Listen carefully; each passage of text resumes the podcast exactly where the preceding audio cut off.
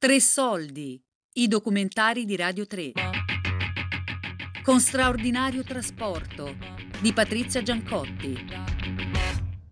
Sfogliando un anno di distanza dalla mostra con straordinario trasporto il catalogo, eh, mi ricordo, mi rammento quei giorni meravigliosi di fatica e di entusiasmo. C'era un grande entusiasmo di questa mostra che aveva fatto qualcosa di impossibile e c'era la grande fatica di averlo fatto. Mi piace moltissimo, non è una cosa imprevista, una cosa che ci porta in un mondo abbastanza, non dico sconosciuto, però che non pensavo avesse delle proporzioni del genere, nel senso che ho assistito ad, ad altre diciamo, processioni, ma mai delle cose del genere eh, un altro signore, ad esempio, eh, che ci ha fatto vedere è uno di quelli che portano i gigli e che hanno il segno sulla pelle, cioè questo onore diventa poi una, eh, come fosse un callo, una, una medaglia, esatto. E ecco, sono emozioni forti, quello di vedere la passione nei suoi occhi, l'orgoglio di questa eh, struttura imponente che adesso è in centro a Milano e quindi viene riconosciuta da tutti. Eh, davvero sono il valore aggiunto per noi che siamo in servizio qui.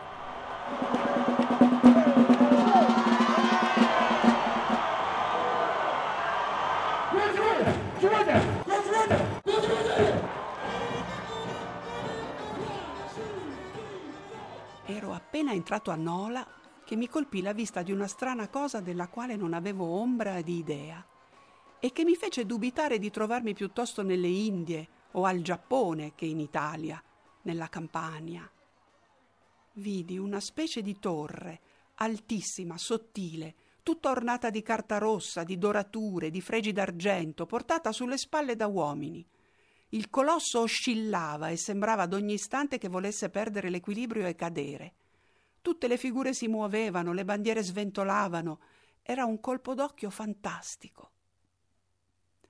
Ecco, era lo storico tedesco Gregor Ovius che nel 1848 vedeva per la prima volta i gigli di Nola, che sono ancora così, stupiscono nello stesso modo, otto guglie che superano i tetti delle case come otto fiori che arrivano fino al cielo per celebrare la memoria del ritorno di San Paolino, che avvenne nella prima metà del V secolo.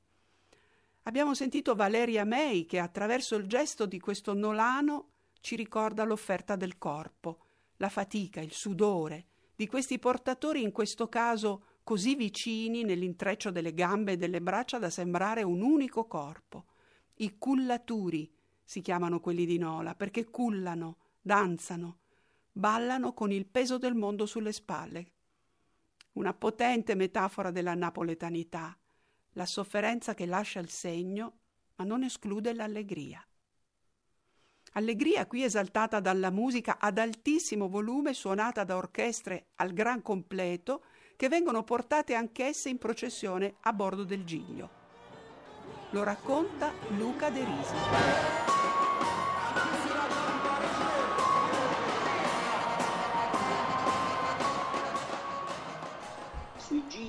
Eh, è costume ormai vedere suonare la fanfara, che è composta da eh, almeno una decina di elementi e quindi loro animano praticamente eh, durante tutta la giornata la vita di questo giglio che è cullato da eh, una paranza di 130 persone. La caratteristica fondamentale della festa dei gigli credo che sia unica nel suo genere e che la festa dei gigli non muore mai. C'è infatti un detto nolano che dice la festa tan nasce quan mor, cioè la festa nasce nel momento in cui muore, perché eh, allo scoccare della mezzanotte eh, con i gigli che ballano eh, nelle nostre strade, vengono assegnati i gigli ai maestri di festa per l'anno successivo e quindi i maestri di festa nuovi, dopo essere eh, stati sul comune e vedersi assegnato il giglio, scendono con i loro familiari e eh, diciamo il loro gruppo di amici e si recano davanti al giglio che gli è stato assegnato per brindare e festeggiare con i maestri di festa dell'anno in corso. E quindi ecco che eh, diciamo che la nostra festa dei gigli non ha un inizio e non ha una fine, dura 365 giorni all'anno.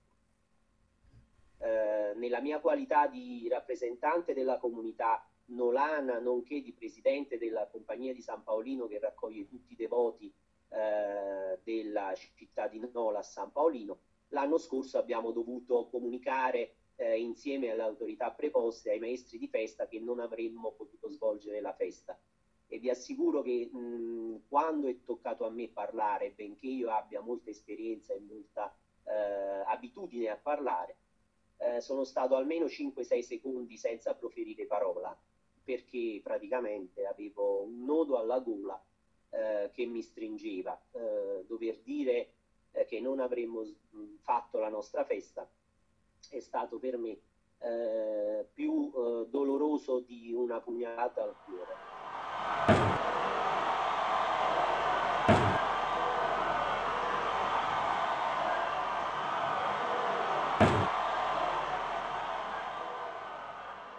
Ma noi ricordiamo l'avventuroso trasporto e il montaggio del Giglio di Nola e delle altre strutture a Milano, cosa che sembrava anche impossibile al gruppo della Open Lab Company, responsabile per l'allestimento multimediale e per il videomapping sulla volta, gruppo che partecipò anche all'impresa del montaggio.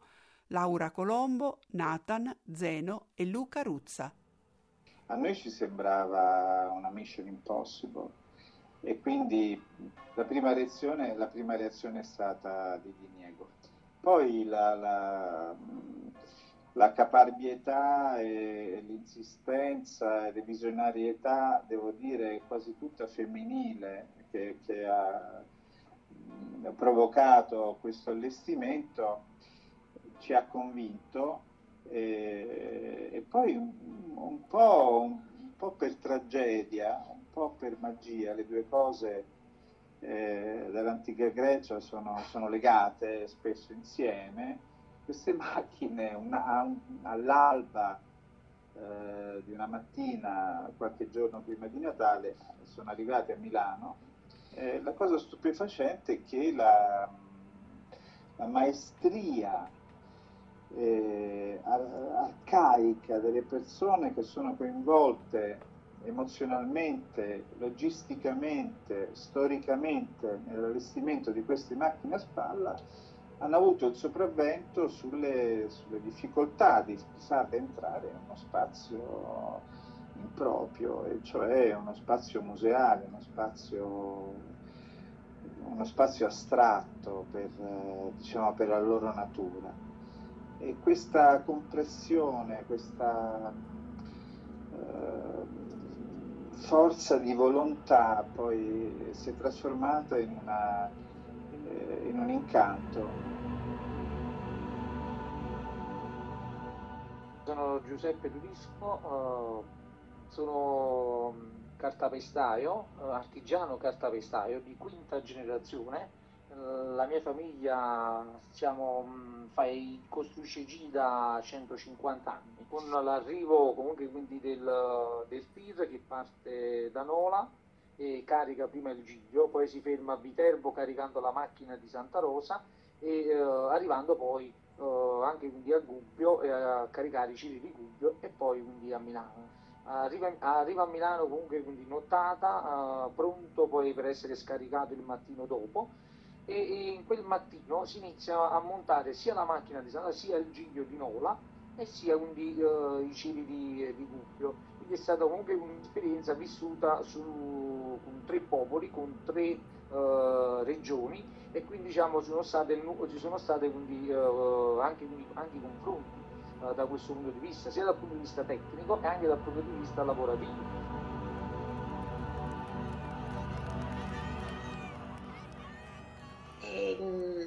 Dicembre, gennaio, eh, febbraio, eh, questo è stato il periodo in cui le macchine sono state esposte, sono state viste da tantissime persone e mm, quasi pronte per tornare nelle loro città, alle loro comunità, è arrivato il Covid. E il Covid ha chiuso tutto, e, mm, ha spento le luci del museo e, mm, e le macchine sono rimaste al buio, come è rimasta al buio l'Italia. E le nostre comunità hanno sentito l'amarezza di questa, di questa distanza fisica. Eh, le feste consolano molto le comunità della rete delle macchine e eh, non avere la possibilità di, di vederle, di toccarle. E, e, e, e l'incertezza eh, rispetto al momento in cui eh, sarebbero tornate a casa è stato un momento duro, ecco, per comunità abituate da secoli ad avere le macchine sopra le spalle, davanti agli occhi, no? abituati a vederle.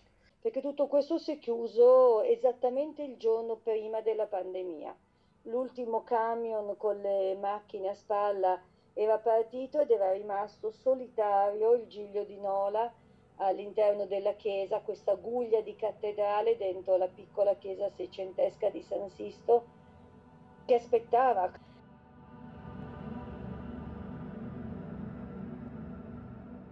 È un'immagine solitaria che mi ha fatto davvero sempre e tanto pensare alla solitudine in cui ciascuno di noi poi si è ritrovato in quei giorni, nelle proprie stanze, ancora fermi.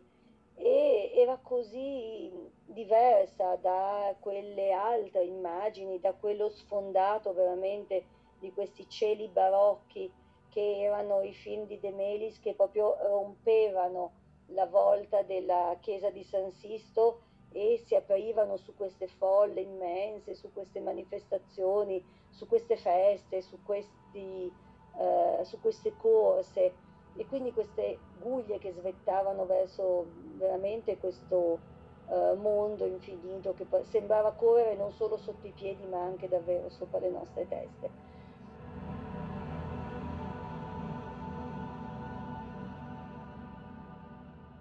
Eh, a Milano si è voluto presentare eh, una sorta di affresco digitale sulla volta e sulle pareti della chiesa.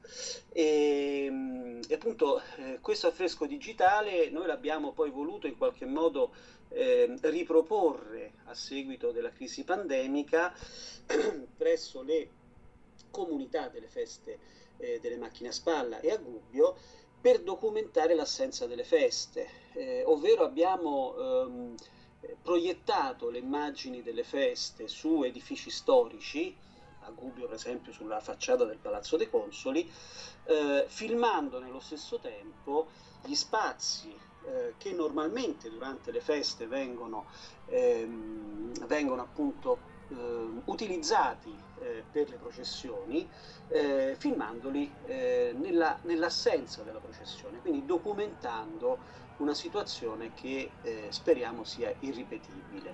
Per me che sono la responsabile dell'archivio di antropologia visiva dell'Istituto Centrale per il Patrimonio Immateriale e quindi sono abituata in un certo senso alle piazze piene, al rumore, alla folla, ai suoni, alla moltitudine Quest'anno la situazione è stata completamente nuova, quindi ci siamo improvvisamente trovati catapultati all'indietro, in, uh, come essere finiti in epoche lontane dove esistevano le malattie ma non esistevano i rimedi, nulla che le potesse fermare.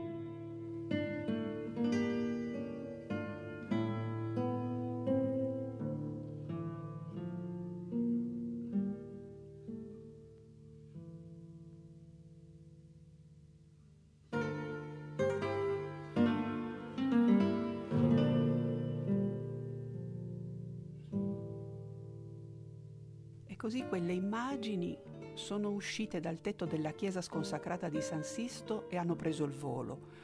Videoartista, antropologo e compositore, De Melis ha definito così il suo lavoro nel corso di una presentazione. Eh, si chiama anche volatile il bene immateriale, infatti questo genere aleatorio, impalpabile, intangibile, è un genere di patrimonio dell'umanità. L'aleatorietà non è proprio il massimo del rassicurante per la coscienza proprio patrimoniale, no? Sembra una contraddizione in termini, il concetto proprio di patrimonio immateriale. Una chiesa romanica svetta, però è piantata sul sodo. Invece la festa vola, la musica vola, la musica e la danza volano. Come diceva Esiodo, l'oralità scorre nell'aria come un fiume. E bisogna riuscire quindi ad afferrarli, questi beni volatili, afferrarli per preservarli. Ed è stata inventata proprio la macchina per prenderle, queste creature. La macchina per prendere questi volatili si chiama proprio macchina da presa. Le feste sospese, l'assenza del rito, le immagini e i suoni nelle piazze deserte.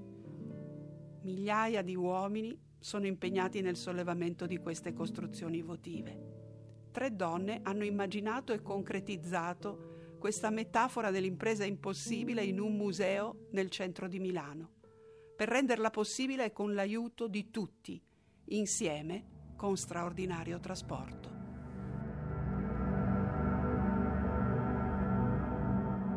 Con straordinario trasporto di Patrizia Giancotti Tre soldi è a cura di Fabiana Carobolante, Daria Corrias e Giulia Nucci. Tutte le puntate su Rai Play Radio.